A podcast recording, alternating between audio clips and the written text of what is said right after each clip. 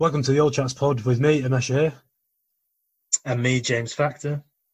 This podcast will tackle the taboo topic of mental health in a raw, honest, and jovial way, with two good mates who've met in London talking about their own mental health hiccups, with some help from some special guests along the way. Welcome to episode 17. This is the Doctor Chat. Here we speak to Dr. Stephanie Slater about her mental health journey, her work in the NHS, as well as her own self care tips.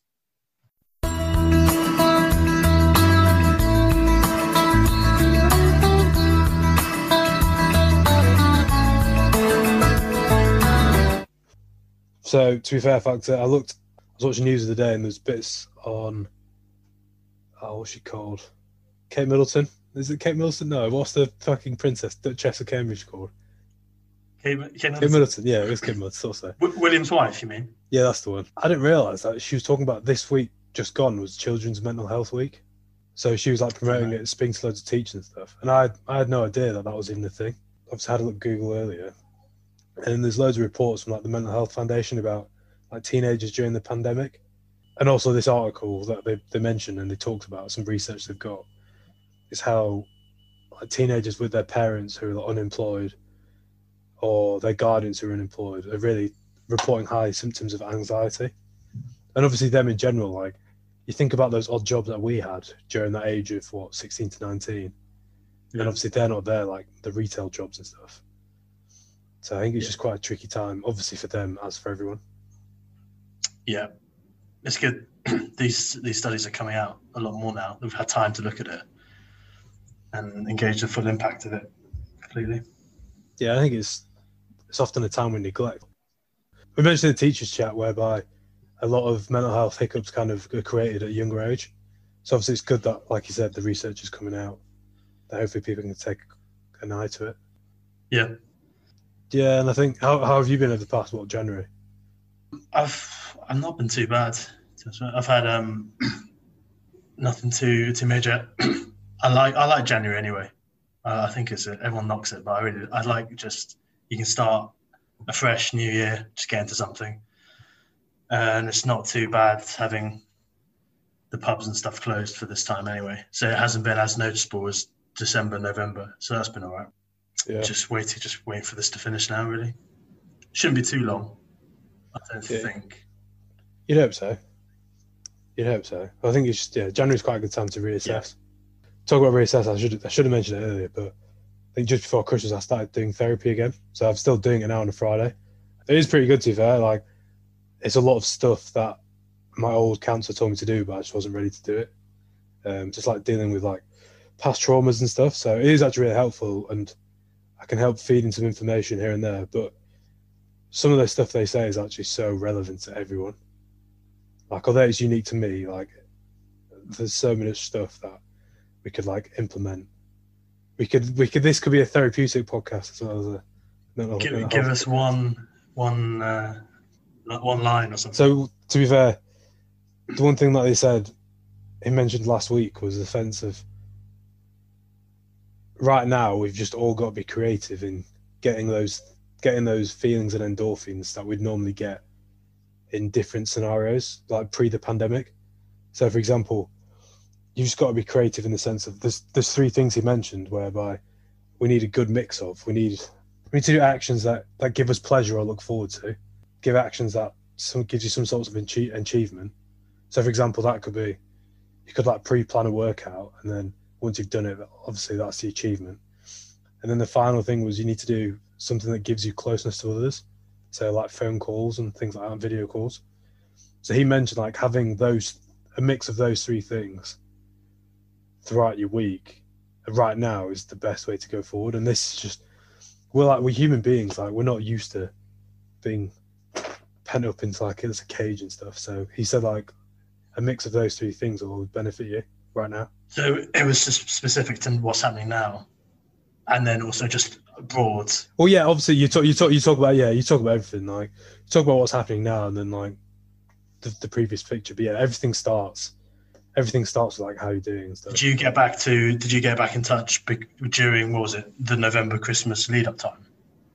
Was that period? Yeah, probably like November time because I think my old counsellor mentioned I needed this. It's called EMDR, it's like I needed this.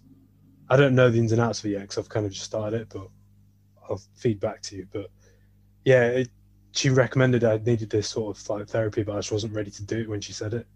That was like early last I year. haven't, I haven't heard of it. So is it, is it different from CBT? Yeah, so it's like it's basically therapy around to deal with like like traumatic events that have happened to you before.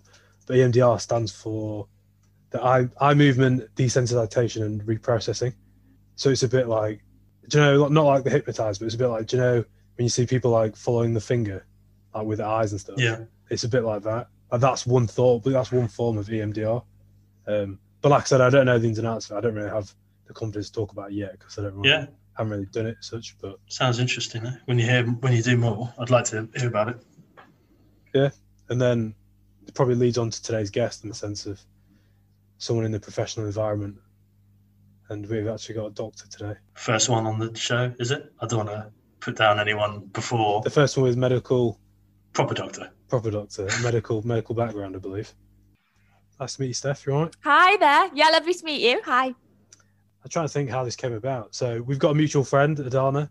Big up Adana. Yes. Yes, So- Adana. Oh, she's amazing. Yeah. Yeah, so I went to like the boys' school near us. I knew from home, and then went to university. And you went to Birmingham as well, didn't you? Yes, Birmingham Uni. The Great old- years of my life. the good old time. so, fact a bit of background Yeah. info here. So, the rugby at Birmingham, we never had a varsity game because all the like Loughborough was too good. But our varsity game was against the Birmingham Medics. Okay. So that's what we used to play. So there used to be a bit of animosity, and then then we'd be friends afterwards. I kind of, I think Adana shared your Instagram profile maybe ages ago, like one of the first lockdowns when it first started. And I'm not gonna lie, like I had a nosy, and I was like, I read it, and I was like to Adana, I was like, like this is great. Like, who is she? Um, then, and then obviously you're quite prevalent on your social media account, so that's probably a good way to start. Like, what made you start Dr. Stephanie Slater and what's it all about? Yeah, of course. cool. So, I mean, I'm going to be honest. I actually didn't. I actually posted my first, um, my first Instagram post uh, back in August, uh, August last year, and I went to have a look back at it because I'd actually forgotten why I started the account. I've now now feel like I have some more purpose. But basically, what it was on the day I'd gotten up and I was just feeling exa- anxious, exhausted just not in i could feel myself i, I call it spiraling um, a lot of the time but i could feel my everything just spiraling and feeling like i wasn't going to have a good time and i was like no i was like let's stop this we'll get outside we'll go to the park and what can i do to help before that i've got my five minute journal which i was using a lot at the time which is about writing down gratitude uh, what you're grateful for and making you think of positive things and I'd done a workout, which always helps. Um, and then I got outside and got to the park and had an amazing day. And I was like, I just want to put that out there that I've had a rubbish time, but I've done these things and it's helped. And I'm now having a good day. And I wonder if anyone could benefit from it. So I posted that. And then a little bit down the line, I was kind of working out, I'm really into exercise and stuff. And I wondered whether what route my Instagram account would take. But I was given the op- opportunity to share um, my story of my mental health in the first wave of COVID uh, with an Instagram account called Humans of COVID. And when I shared that story, um, a lot of people messaged me and commented on it saying, wow, um, thank you so much for sharing that because I'm going through something similar. Or, you know, it's really nice to hear that someone else is having similar time to me and uh, thank you for, opening up and being honest and i you know this huge surge of like oh that's amazing that i can possibly help people by sharing my story and I, think we talk a lot about mental health and i think that's one of the, the big silver linings of not that there's many silver linings of lockdown and covid but you know one of the silver linings is i really do think we're talking more about it um unfortunately mental health services remain underfunded stretched all these things, but we're at least talking more about it, becoming more aware, um, and hopefully able to do things for ourselves to help us. So uh, nowadays, I just kind of share content of um, when I'm anxious, what I do about it, how I'm getting through lockdown, a little bit into my doctor life. And I like to give like practical tips on stuff. So, uh, really random, but I've always, even as a doctor, um, I've been involved in some of those situations where they're like, "Is there any doctor available?" And immediately I'm like, "Oh no, not me, not me. I'm not. I'm not someone who has, you know, massive confidence in those situations." And um, I think after that had happened a couple of times, I, I, started thinking like, well, hang on. I mean, obviously I do know what's going on, but if I was someone who was non-medical, I'd have no idea. So I share some like first aid tips and uh, kind of how to help in emergencies and stuff like that. But yeah, uh, uh, focused around mental health, and uh, it's it's been good. Um, I mean, uh, whether I think social media is good for mental health overall I mean, I'd, I'd, be very on the barrier. I think there's a lot of negatives to it. Um, I always say to people who are, um, not always say, but I try to say people who are following me, if seeing my posts is not making you happy or having any negative effect on you, don't unfollow me. Don't, you know, don't follow me. I'm not, I don't want to because I think it can be negative. I'd been off Instagram for a while before I started my account. Um, but yeah, I'm enjoying it. And I mean, I think one of the benefits that I really didn't know about and um, hadn't thought of was there's actually quite a nice community on Instagram. So I, I, get quite a few different people who are sharing similar things to me, or other junior doctors, nurses, um, or just people who want to connect messaging and you know posting and saying well done and good luck and you know all this thing. It's really nice to have a space um, in obviously a time where we're all so disconnected and alone, uh, which has not been the most fun. When you say social media, when it's used for that purpose with Instagram and meet and get in touch with like-minded people, I think that's obviously the best it can do for mental health. That's at, at its best, and then you have the negative sides to it where you, you can get obsessed and drawn into it. How was your mental health and how did you express yourself before social media really got to the state it did now? So sort of growing up and what kind of experience did you go yeah through? of course so really with my uh, mental health journey if we if we call it that so i would say where where things kind of started for me and where I first got professional help was in November 2019, and that was actually following um, my ex partner uh, breaking up and finishing our relationship. And I was at work at the time. I was actually working uh, on a psychiatry job, and I had a wonderful uh, supervisor with me, uh, really supportive colleagues and everything. But I'd, I'd never been heartbroken before, and it was horrible. It was horrible, and it turned into, as well as the heartbreak, which I kind of coped with initially and gradually started crying less and everything. But unfortunately, what came with that was massive anxiety. So just becoming panicked about everything, becoming overwhelmed a lot, very, very tearful, to the point where it started happening at work all the time. And I remember um, a lot of my colleagues used to sit in the same office. And one of them just asked me one day when I was feeling particularly bad to, for example, prescribe a medic- medication or something. And I just had this moment where I was like, what? I, I was like, wow, I can't even take in what you're saying. And it was at that point where I was like, this is this is not okay this is not okay. I'm not okay to be if i can't listen to a question and compute and do something it's not good. I don't want to be in this state for my patients you know i, I want to make sure my patients are safe and i don't feel that i'm going to be providing with this great care if i'm feeling like this. And i spoke to my supervisor she was really kind. She said, you know, if you don't sleep, sleep. I mean, I'll talk, I'll talk about sleep because I love sleep, but um, you know, I think it's so important in mental health um, to prioritize your sleep. But I wasn't sleeping well, and and if I didn't sleep till three a.m., she'd say, don't worry, come in, come in late. And I was just really lucky on that job because unfortunately in medicine often it's a lot busier than that and often there are there aren't excess doctors usually people um, not usually but people can be very stressed and when someone's off sick it unfortunately often leaves a gap in the rota but on that job i was very lucky. Unfortunately that that wasn't enough. It got to the point where i was just crying all the time at work.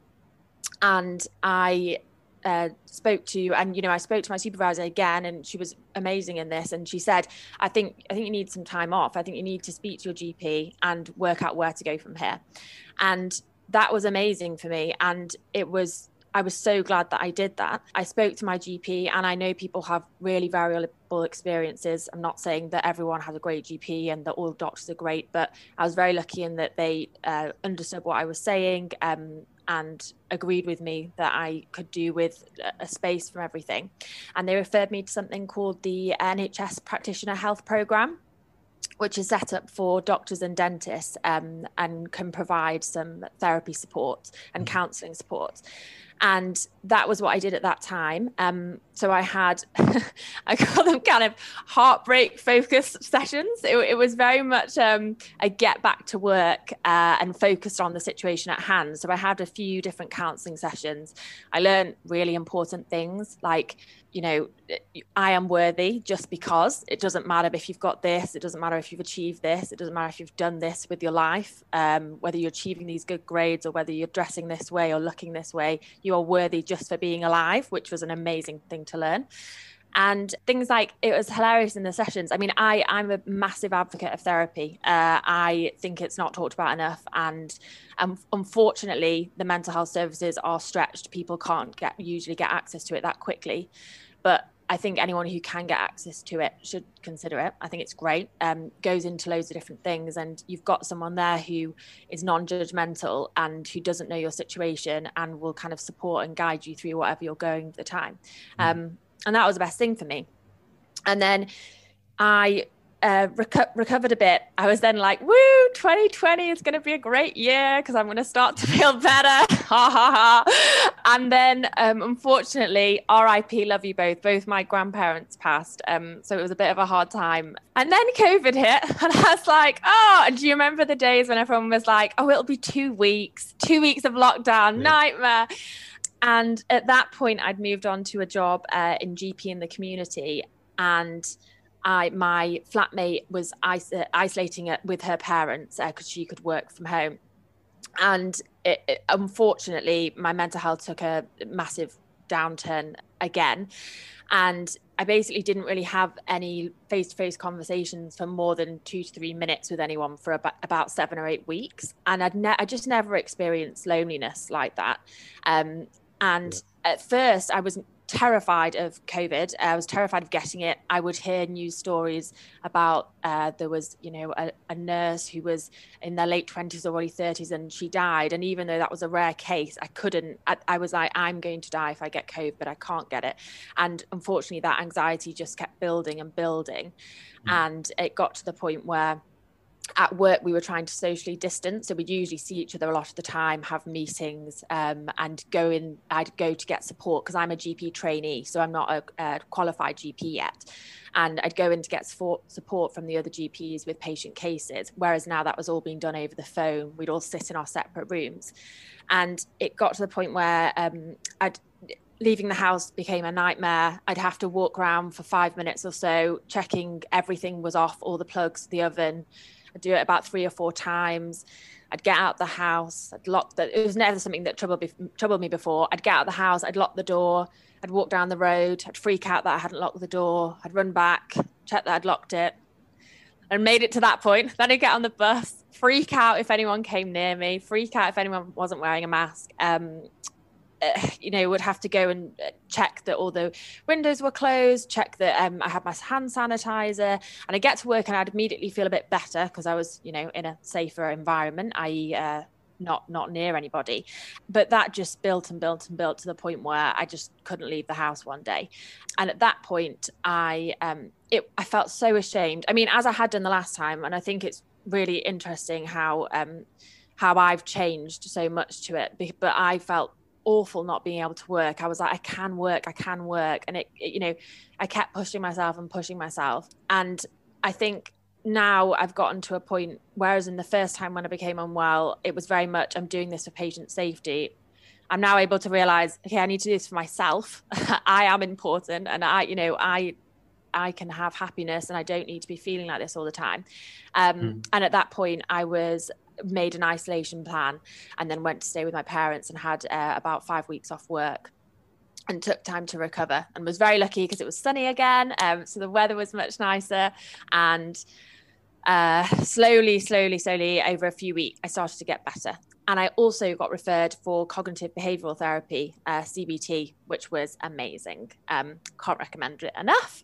Uh, absolutely loved that. Learned so much about myself. Learned so much again. Um, and then since then since getting back i mean the, the november lockdown i found quite difficult.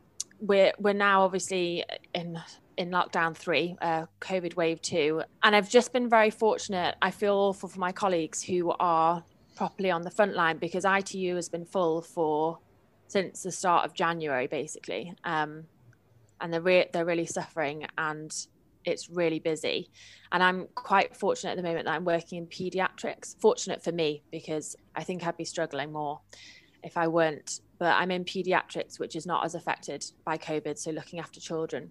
And yeah, these days, try try my best. I still end up in uh, social media media holes and spiraling into anxiety, but I've got coping mechanisms and go from there. Really, it feels if you should have your own radio show. We've just left you for about five minutes there, and you just. You should have told me to shut up. I can ramble no, on. No, I can no, ramble on. We will never. We'll feed in the questions later, yeah. so it'll be like the last, last. It'll be yeah, fine, we'll She'll be yeah, fine. We'll have, to, we'll have, to, rewind. No, no, no. Um, obviously, there's ticking loads of discussion points, really. Isn't a it? lot of things you talked about there, we've actually talked about in previous chats. I think you're in a bit of a yeah unique environment, Steph, in the sense of like it's kind of like a weird juxtaposition. Your job is to help people, like within their physical, mental health. But obviously, if you're you're struggling, you might feel a bit, or you probably previously felt a bit guilty in the sense of, oh yeah, but that's yeah. you forget that obviously that's your job. But I had a thing previously whereby, like, I only saw professional help a couple of years ago, but before that, I had friends who suffer mentally, saw them like get professional help, and for me, obviously, I didn't say it. I was like jealous that they were able to do that because I knew I needed to do it, but it just wasn't the right time for me. But obviously, you're in a such a hard, a hard and difficult situation where you need to help the patient, but obviously help yourself as well. Yeah, I, I think I think that's so tricky, and I think especially at the moment, um, and especially with all these COVID waves, people will feel so unable to take time off and get help. Um, and I think I'm this might, might sound really weird. I'm really grateful for having gone through uh, the two times when my mental health was really bad. And and I've got to be honest, that I, doesn't sound that doesn't sound weird at all. Yeah, when when I look back, I mean, I having now been diagnosed with anxiety, I look back and I think to myself, wow, I've had this for ages. You know, I remember a time in school when I had a complete panic attack. I was probably 10, uh, and we were doing a SAT, and I have very little imagination. And I remember one of the questions was, write a, make up a story. And I was like, what?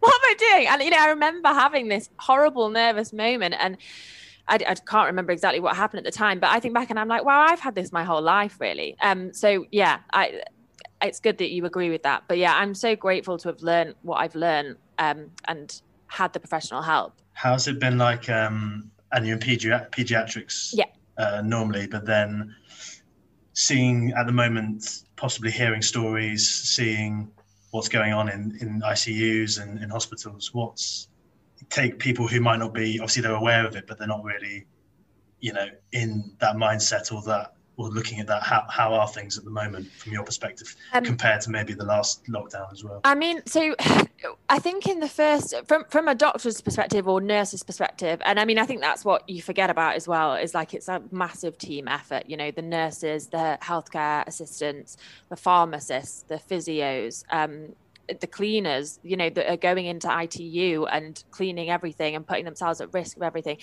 I think the first lockdown was definitely more not the not knowing was terrifying. You know, we were all, I think, as doc, you know, as a doctor, yes, by no means do I retain all the information about everything at any time, but you're generally prepared. You generally have met things before. Whereas this was obviously something completely new and completely terrifying and kind of spiraled and built and built and built. Um, and I think that was awful. And, you know, especially with the first wave when people were ringing up when I was in a GP practice and saying, what's going to happen and how will I feel and what am I expecting? And I'd have to be, and I'm always advocate to be honest with patients anyway, but I have to be honest, I just don't know. We don't know. We don't know what's going to happen. I think that was terrifying, and I think also um, it was just uh, the first lockdown. Obviously, the, with the isolation and people weren't uh, talking as much about support bubbles and that kind of thing. So I think that was a lot more difficult. Um, this one we're on. I think the fact that it's been so last minute so very much feels like all the changes suddenly came in in january. Even though there was a bit of an expectation i've had nursing colleagues who were moved one they were asked maybe a few months before should there be another wave? Would you be happy to be deployed? So move from for example the pediatric wards to itu and they'd said yes, I will volunteer myself. And then they called on the Monday and moved on the Tuesday. Um, and it was just, you know, very rapid, very, um, which is a bit unnerving when you've not been doing that job for a long time. And I think there's a lot of burnout and a lot of tiredness and a lot of stress. And I think for people who maybe haven't experienced, um, I mean, I think mental health on a continuum, continuum personally. Everyone has a bit of stress and a bit of bad mental health, poor mental health, or good mental health all the time. But for people who haven't had to have coping mechanisms, who are now struggling, I just think it's really scary because I don't know where they're going to go and I don't know how they're going to get the support. And there isn't there's there's some well-being services being offered, but I hear a lot of them are unfortunately in the middle of the day that people can't get to. Um, we did actually have the trust send out last week a well-being pack, um, which had a various collection of things to kind of help with our well-being. And i think that's a really nice motive but i think the fact that it's not the fact that we don't have an end date and the fact that itu has been full for this long is massively taking taking yeah. a toll. And there's not you know there's there's not enough nurses there's not enough hcas that they're asking for people um, to come and fill those roles and carry out those roles and trying to recruit more people. And um, I don't know how they're doing it. I think they're, I'm always in awe. And I always tell um, my colleagues who've been moved that they're doing an amazing job. And it's just quite sad because a lot of them say, I really don't feel like that. I wish I could be doing more, which is heartbreaking because, uh, I mean, that's the reality, unfortunately, if they're looking after people and they don't have, um, and they become more unwell rather than uh, more unwell rather than better it, it's a horrible thing to be going for and they you know probably take on guilt about that and all the stress. Yeah it's not not very nice. Mm. and just moving us back to the mental health side of it then because people talk about for people who maybe don't talk about mental health as much as we do on the show or you, or you do with um, with patients they'll see the kind of headline uh, mental health pandemic quite a lot. And they may not quite you know understand that term or the nuance the nuance of it. How do you think we've moved to that stage and at, at what point and what do you think the picture will look like now compared to before? Just for people to get a sense of you know how serious this is when we yeah. in in terms of um a whole population or in terms of the uh, medical health services? Uh, just people uh, just whole population. I mean i think I think what I think what's horrible is that um, I think a lot of people didn't have any if who didn't have coping mechanisms before are suddenly feeling very lost, and I think there's a kind of acute problems with that, i.e., people becoming incredibly depressed, possibly to the point where they can't cope anymore, having suicidal thoughts, really severe mental health, and then there's the long term, which is the burnout how that affects them and whether that will stay with them. And there's a lot of people who you know a lot of people who i remember people calling up and saying i just can't go shopping. I can't go out. And i think that fear of catching bugs will unfortunately stay with people for a very long time. I don't think there's going to be you know when we say let's everything's yeah. going to get back to normal is is everyone really going to stop wearing masks I don't know. I mean, I don't know. There's yeah. there's going to be that fear there, and and it is a real fear. And what's interesting, I mean, I remember with when I started my cognitive behavioural therapy with my amazing therapist back in uh, July or August. She said to me when the crisis started and people were asking for my help, I had I was honestly really worried because I I think everyone has a real fear and I think everyone is allowed to have those fears and there's no way I can tell them that that's not legit. You know, there's no way I can say to them, "Oh, don't worry," or "Oh, it'll be okay," or "Oh, things are going to be yeah." Yeah. fine. Yeah. And I, and I think that's horrible. Um, I mean, as I said, I, I think hopefully the more it's talked about uh, with the men, with the mental health, and hopefully you've got to hope that there's got to be more funding put into the services that maybe it will mark uh, start an improvement.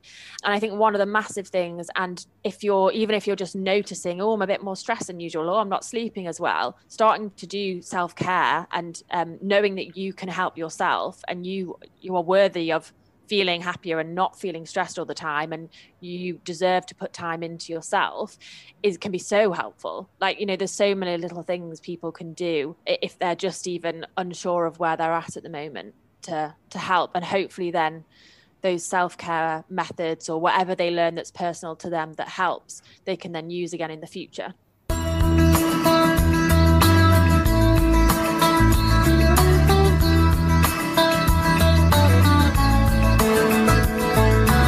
So you touched on it then steph but what what are your top tips or what are your like key things that you do to manage yeah of course. health? um uh, so what would i say first? I think first is exercise.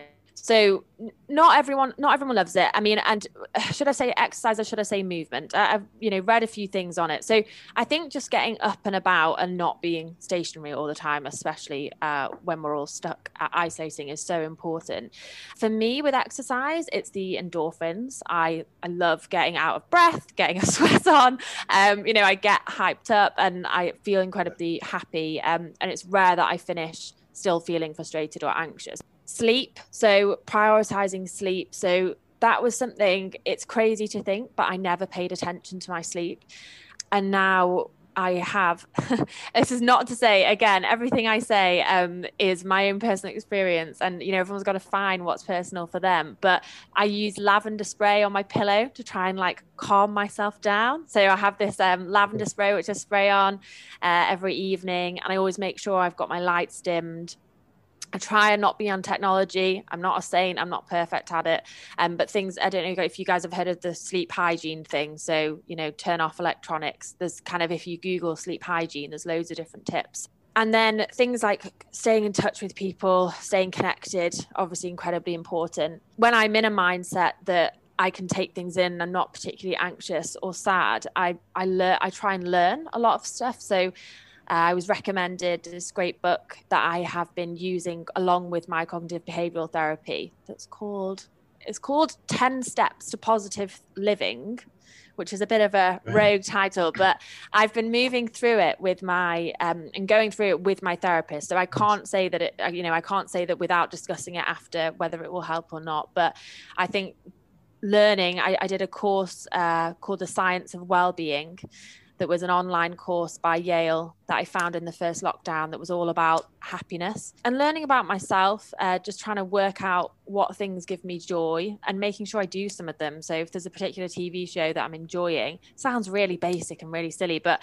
the other day I was watching something and I realized afterwards my mood was really negative. And I was like, why am I, why am I watching this thing that's made my mood? You know, I need to find things that are going to make me happy. And, you know, eh, there's so much that you've learned you can't control everything but making small alterations to your life that might make you happier is is massive but something that uh, I wanted to mention because I, honestly, a few months ago, I was incredibly sh- ashamed of this. So I think it's good to now talk about it. Is I started uh, sertraline, which is an antidepressant, at the start of this month in January, and it's when you get a set when you if you ring your gp and you're uh, having an issue with your mental health they will talk about all the different options for you and I think at the time, quite a few of people had suggested uh, trying an antidepressant in the times when I'd had quite poor mental health previously.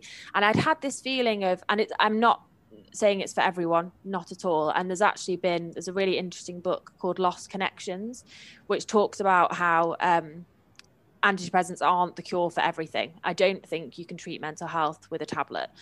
However, um, I've gotten to the stage where it was I was feeling quite low in November, uh, start of December, and I thought to myself, actually, should I try something? Let's try this thing. Why am I so worried about it? Why am I so hating on it? I thought that it would completely change the way I was thinking. I had all these, even though I know the basics, I had all these skepticisms about it. And I can't, apart from a few side effects that I had at the start, I can't report too much because unfortunately you have to kind of see how you're going after, you know, for uh, four to six weeks or so before you see any real effects.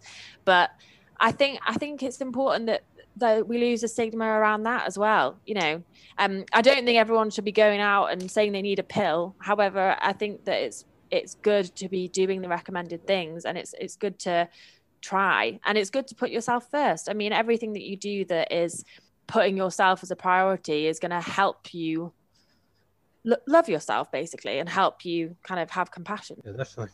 I've got an image now of you putting your lavender spray on, Steph, and then loads of insects coming. okay, on like this. Well, it's interesting actually. So the last um, I was listening to um, your last episode with about uh, the mindfulness, and it's something that I tried tried and failed as as many as many have and to get into it. And but i think it's so important to do things that calm you down and and headspace. I've done it and i've gone off it i've done it i've gone off it. And i think it's incredibly important. And it's something that is on my you know life list of to do things yeah. is to properly get into it. But i think anyway you can relax yourself.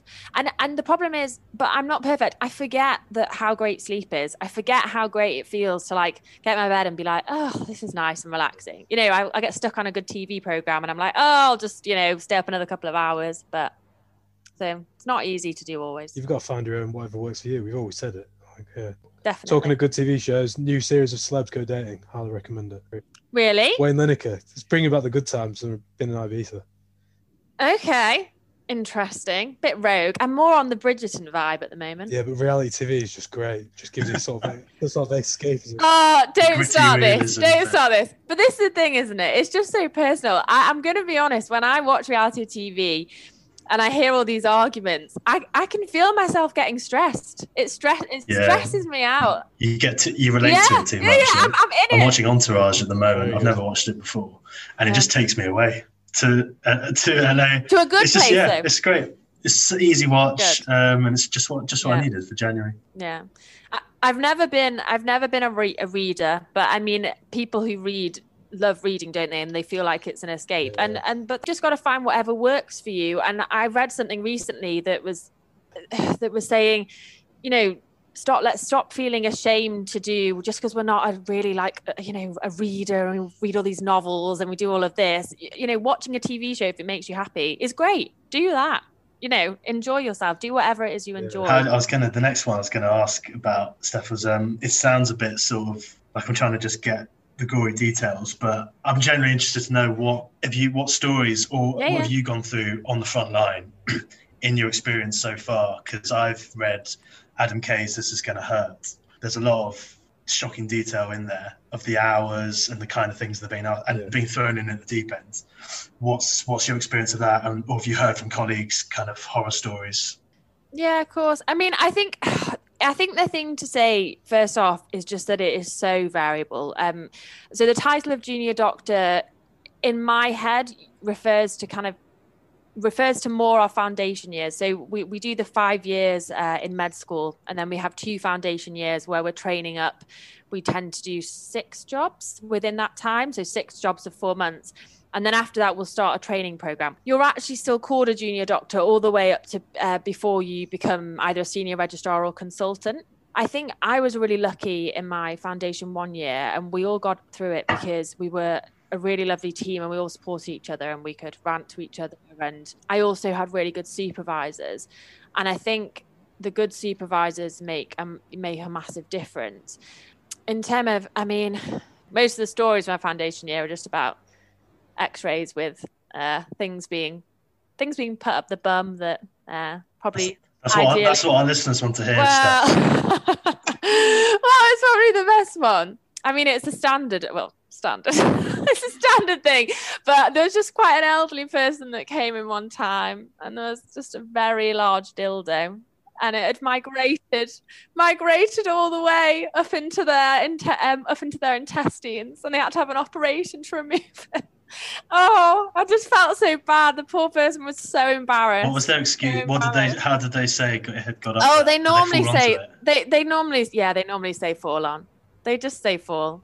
I mean, I th- everyone knows, right? But yeah, yeah, I'm not got as many interesting as Adam Kay. Interesting stories of Adam Kay because I'm not on uh, not on obs and gynae doctor, and I'm not not a surgeon. It's just really interesting because I, I think things are starting to slightly get better. But at the end of the day, if a senior is seeing you in all the surgeries, really keen, really going for it, um, that is generally thought to be better than the person who goes and says, actually, I need to rest and recuperate. And is there any stigma around um, seeking mental health in NHS services? It's not really talked about.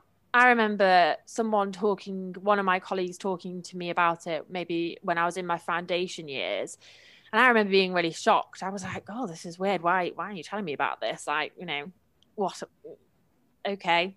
Um, I hope you're okay." And also, I mean, as horrible as it sounds, but also thinking to myself, "Oh, I hope you're not off work too much." and, and I mean it's it's horrible, but but that's that is definitely how um, yeah. I used to think. And I mean, I was so ashamed. I was so ashamed to go off work when I did initially, and I was ashamed again to go off work the next time. Um, we don't. It was interesting. I was talking about this recently. We don't really get any training during all our training years. I hope it's better now, and I don't know how it is right now. But especially, so I went to uni 2010 to 2015, and I didn't get any specific advice on medicine will likely affect your mental health as you know as it does in many jobs but say i know people say i i think everything's personal. I think everyone takes everything a different way. I think you can have an office job and still be just as affected by certain things as you can um, if you're a doctor and working with dying patients. That's i mean I, I really don't think you should be like oh you've got it so much harder. But i i also think that it's crazy that they right. didn't prepare us in medical school to say you're probably going to struggle quite a bit and here's how you can look after yourself. There wasn't really a moment. There might have been one or two talks but there was never a feeling of um, if you feel like you're struggling and you're stressed here's what you can do. Or if you feel like you're struggling and stressed here's who, who you talk to. And i very luckily well i mean i've had a range of supervisors because you get supervisors for every job and i think it can really affect you on what your supervisor how your supervisor reacts to you. Because if they're your mental health you know you have a you generally have an overall one and then one specific to your job. Um, in some cases they just have one the whole time. But if that person isn't going to offer support then you're very stuck and and you can't you can take it further but there isn't anyone else dedicated to looking after you. Um, so I so I've had experience both ways. I've I've got a supervisor um, who is amazingly supportive and has been amazingly um, supportive and caring and um, during my current training program my GP training program. So grateful to her. And I had a great supportive supervisor as well when I first got on well.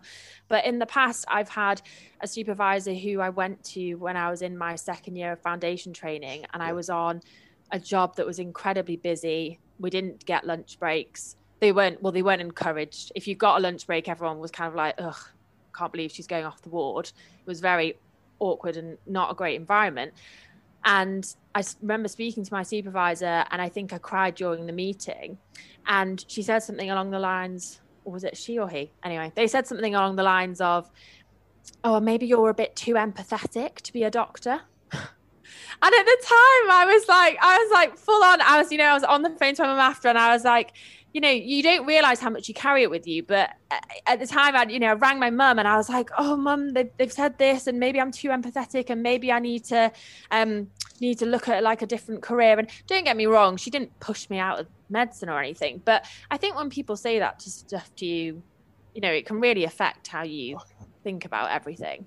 Um, and now, you know, if nowadays if someone said that to me, I'd be like, no, I disagree. But if you don't have the confidence and the knowledge to know where you're at and know what's important, I think when you're developing as a doctor, that can really affect things. Yeah.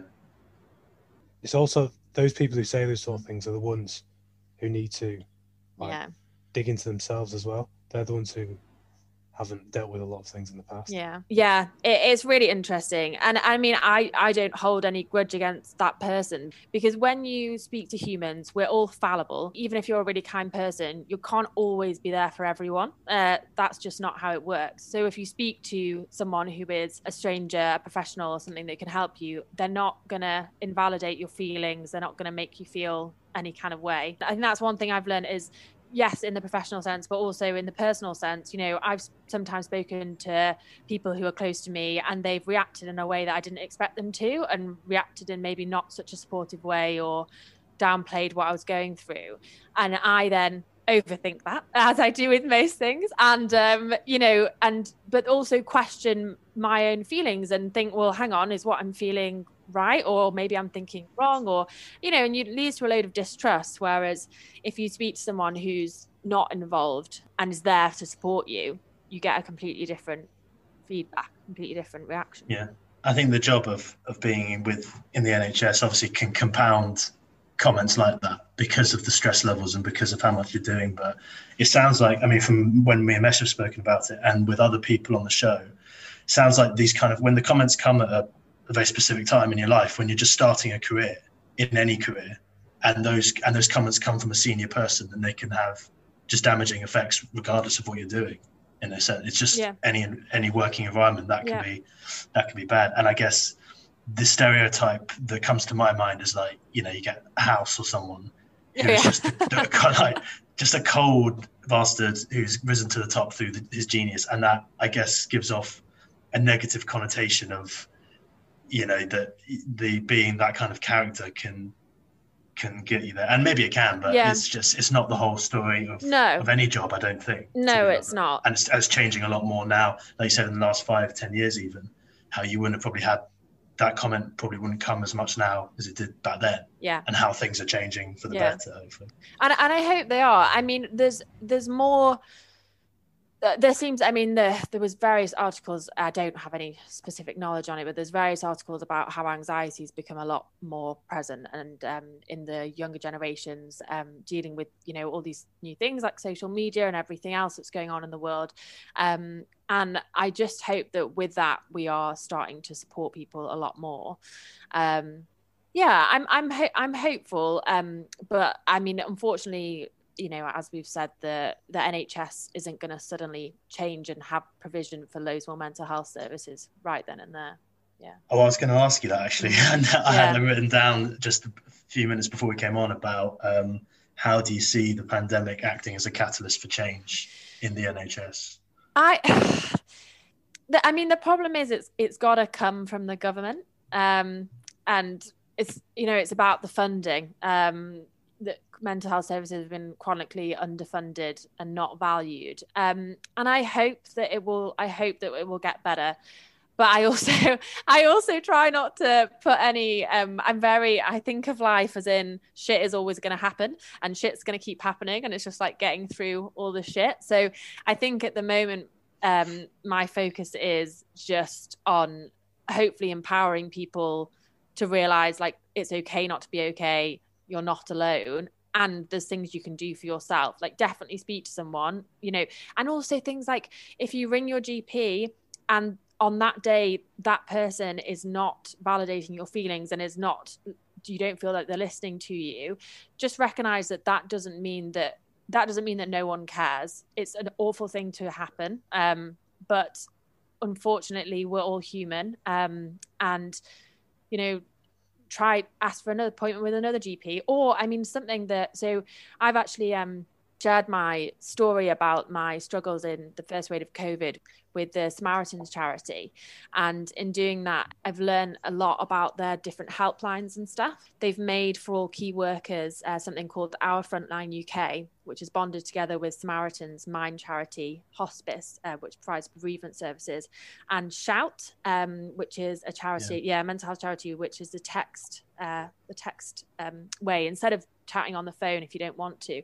But I think things like that are, uh, are super important, and you you you know you can utilize them. I wish I'd known about it in the first wave because I spent so many days crying and just being in my flat by myself and feeling completely hopeless and just being like I'll just keep going um but you know speaking to someone like that um getting some Yeah. support getting some learning would have been incredibly helpful um Yeah. but yeah I'm hopeful um I'm hopeful that things will get better I think that GPs in particular have got so many more mental health calls that I think they will have had to learn about how to, you know, how to support these patients more. So that will be a benefit. But yeah.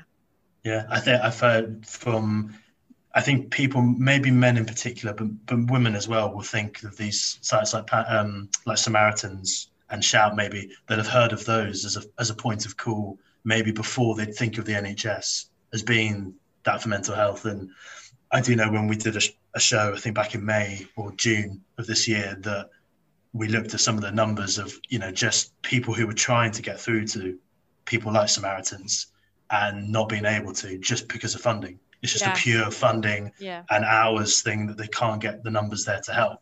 And when you have such a direct correlation, it, it's that's tragic that you can't support that. And one of the way to take the weight off the NHS, I guess, is to let those initiatives get as much as they want in a time like this. Yeah, no, definitely. I mean, Samaritans have even made um, a specific healthcare and social care workers line. I think that's open from something like seven to eleven, um, but seven days a week. And I think they're trying their best to kind of support because they've obviously recognised what the effect um, of COVID has had on um, the health and social care workers and facing COVID all the time. But it, it's just a shame. Um, and I think, I think things like, I mean, I was reading an article on, um, sound like I read a lot of articles. I really don't, but I was reading this article I I read, no, it's because I found it on Instagram. That's why. Is it on an advert too? No, it's not an advert.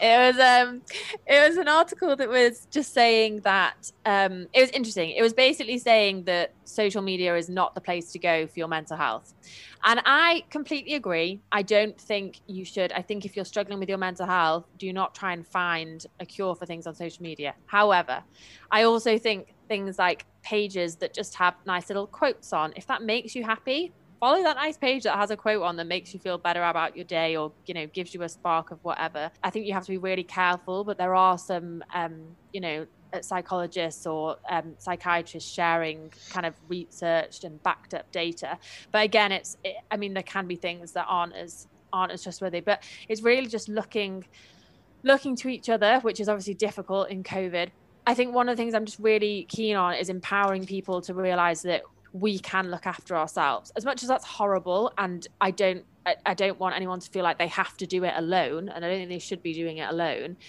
There's also, I think, a sense of I've been. I'm really grateful to have learned that I can do things to help me. This is what I can do to help me. And so I cling to that as much as anything else at the moment in terms of how can people help themselves. Um, and I think speaking to someone, but then also being able to do little things and change their lives for the better, and realizing what's making them sad and what's making them happy, um, just can be so helpful. Yeah. It's not it's not horrible or selfish thing to say. Oh, I think you've got to look after yourself as well. Like you can't you can't go helping other people if you don't look after yourself. Yeah. No, of course. I mean, I, I, mean, there's a whole thing about practicing what you preach as well. You know, I must. I remember a point uh, when I was quite unwell, and I suddenly thought, "Hang on, what would I, what would I say to my patient? Would I say, no, you need to keep going to work even though you're crying every day and really struggling, or would I say, you need a break and you need some help and um, I'm here for you. And that's and it's the whole thing of how you speak to yourself as well, isn't it? Um, we tend to speak to ourselves much more negatively than we would speak to a friend in general, which is something I'm working on again. from my personal experience, I, have had like great help from like when you've been to like the hospital, the GP, um, or like mental therapy, like therapist. Um, I've all had like such great like help from medical professionals. What was your opinion Steph, when like people were like on a Thursday were like clapping outside for NHS heroes, or like, oh, yeah. when people were giving you this, I wouldn't say airtime, but it's like it should have needed a global pandemic for people to appreciate the NHS. Like I always, I always go back to the 2012 Olympics, the opening ceremony, when they did the massive bit about the NHS at the beginning. And I remember reading stuff, and some people were like, "Oh, why, why was that?" I was like, "It's fucking unbelievable." it's such a yeah. great service that I, what was your What was your opinion on like people labeling you as like a hero? Yeah, I mean it's difficult. I uh, um, there's a few different opinions I have on it. Firstly, I'm I don't feel like a hero, and I don't necessarily want to feel like a hero because I don't have. I'm a human at the end of the day. I don't have superpowers. Um, able to do things that are different, but I also think that for some people it has been really helpful and given them a spur to you know help help them get through um, and all the kind like donations to the hospital and all this kind of thing definitely you know perks up your day. But i think generally what people would prefer is just the basics. Follow the rules. Stay at home. Yeah. stop having raves and parties. You know wear a mask. Um, and also things like you know getting mental health support for ourselves i remember the first time they did the clapping and i was very skeptical but i remember the first time i heard it and i, I felt really heartwarmed i was like oh this is lovely and you know all my friends said this is so lovely but I think as it went on and we realized that, you know, there weren't proper supplies of PPE. So, and also we weren't getting that much mental health support. There wasn't any dedicated um, things coming from the NHS itself. There's no change. Pay is not something that bothers me, but I I think it does for a lot of people. And it's also just to realize that obviously it's not just the doctors, it's the nurses, the HCAs, that, you know, all the different people that make up the team, all being asked to go above and beyond what they were doing. Yeah, definitely. It's obviously fantastic what you do. Question to the floor: If you could have one superpower, what would it Fly. No, uh, either fly or apparate. Apparate's when you like click and then you're somewhere else, isn't it? No. What's apparate? be? Isn't that like teleporting? Evaporate. Maybe teleporting. Are you guys not Harry Potter? I just assume everyone's a really um, bigger Harry Potter fan than me and like knows more. Um. Oh, why? What? What are your guys? What are your ones? I'd like, I'd like to go back in ti back and forward in time if that's allowed. Really? As as in Yeah. only okay, but like that kid that used to stop the clock. That show that the kid used to stop the clock, Oh, and then everyone was frozen. Or, or do you mean like you'd live in that time? No, Bernard's Watch. That was a TV show when you. is it Bernard's Watch? There's is watch. Yes. Just just back and forward in, in time, just so I can go to different times for however long. Literally step in a time machine and go. And are we talking like in your? Sorry, I get very interested in these things. Are we talking like in your life, or are we talking about you know like go to the future and see whether we've all been frozen and there's aliens? the whole the whole lot, Everything interesting. The whole shebang. If if that's allowed, that's quite. A, No, we can let you. if, if it's more contained than that, What then about fly. you, Mesh? Invisibility and flying are the stereotypical two, aren't they? So you got to hear me out Yeah. on this one. Doesn't have it doesn't have a unhealthy impact, but having the ability not to have to go to the toilet. Think about how much time during the day you could save if you didn't have to go to the toilet. Isn't it a nice welcome break to just go to the toilet? Yeah. Just have. I love. I don't love you, going I to don't, the I don't, toilet. oh, I don't know what you two did at the toilet. I'm in there to do a job, like getting in Do a job. possible. I don't know. Like, I don't Just on know. my phone. I don't It's a great time to look at. I don't think. Yeah, Rest of it. I don't think I'm ever that bothered by that. But I mean, fair enough. I mean, you waste time with everything. I can't. I mean, admin. if you could get rid of admin, if my superpower could be that all my admin gets done like that, that would be that would That's be just- amazing. You just get a PA, then, don't you? I know. Basically, get rid.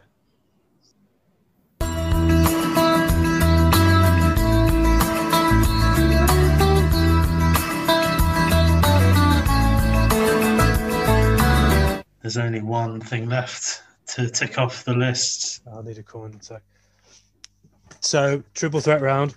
This is between you two. Yeah. So, Doctor Steph and James. Yeah. So flip a flip a, flip a coin. The loser's got to do a song, a story, or a joke. And as you're the guest, Steph, it, you can call it in the air. Heads. It's actually tails. I'm not joking. Tails. Okay, fine. Saved by the coin. the coin. Uh, I was literally thinking about this for ages, and I was like, "Oh God, I can't think of anything." And then my mum reminded me, so I'll I'll say this story. Um, so I was very fortunate uh, to go on a safari back when we used to travel again um, with my mum quite a few years ago. And we'd stay in these amazing huts, and they were open on one side of it, open to the nature. And at the time, we thought it was quite cool. But one day we were at lunch and I decided to go back. And I got back to the room. And as I started to get there, I heard all these noises squeak, like kind of squawking noises. I don't know, high pitched stuff. And there were baboons um, on the roof, on and inside the hut, and outside the hut. I was absolutely freaked out. Um, and because they have massive teeth, and I was very scared that I was going to get attacked. Anyway, I froze and kind of retreated a little bit and rang my mum, and she brought someone, one of the security guard, guards from the camp. And luckily, by the time they got there, they had all run away. Thank goodness. So once the fear had settled down, uh, we went back inside uh, and found a lovely present from them, which is one of them had done a massive poo in the shower. you know, thankful for the experiences. So yeah, just a bit of a poo story, story. for you. Thanks for listening. Please follow and share us on Instagram and Twitter at All Chats Pod with a space.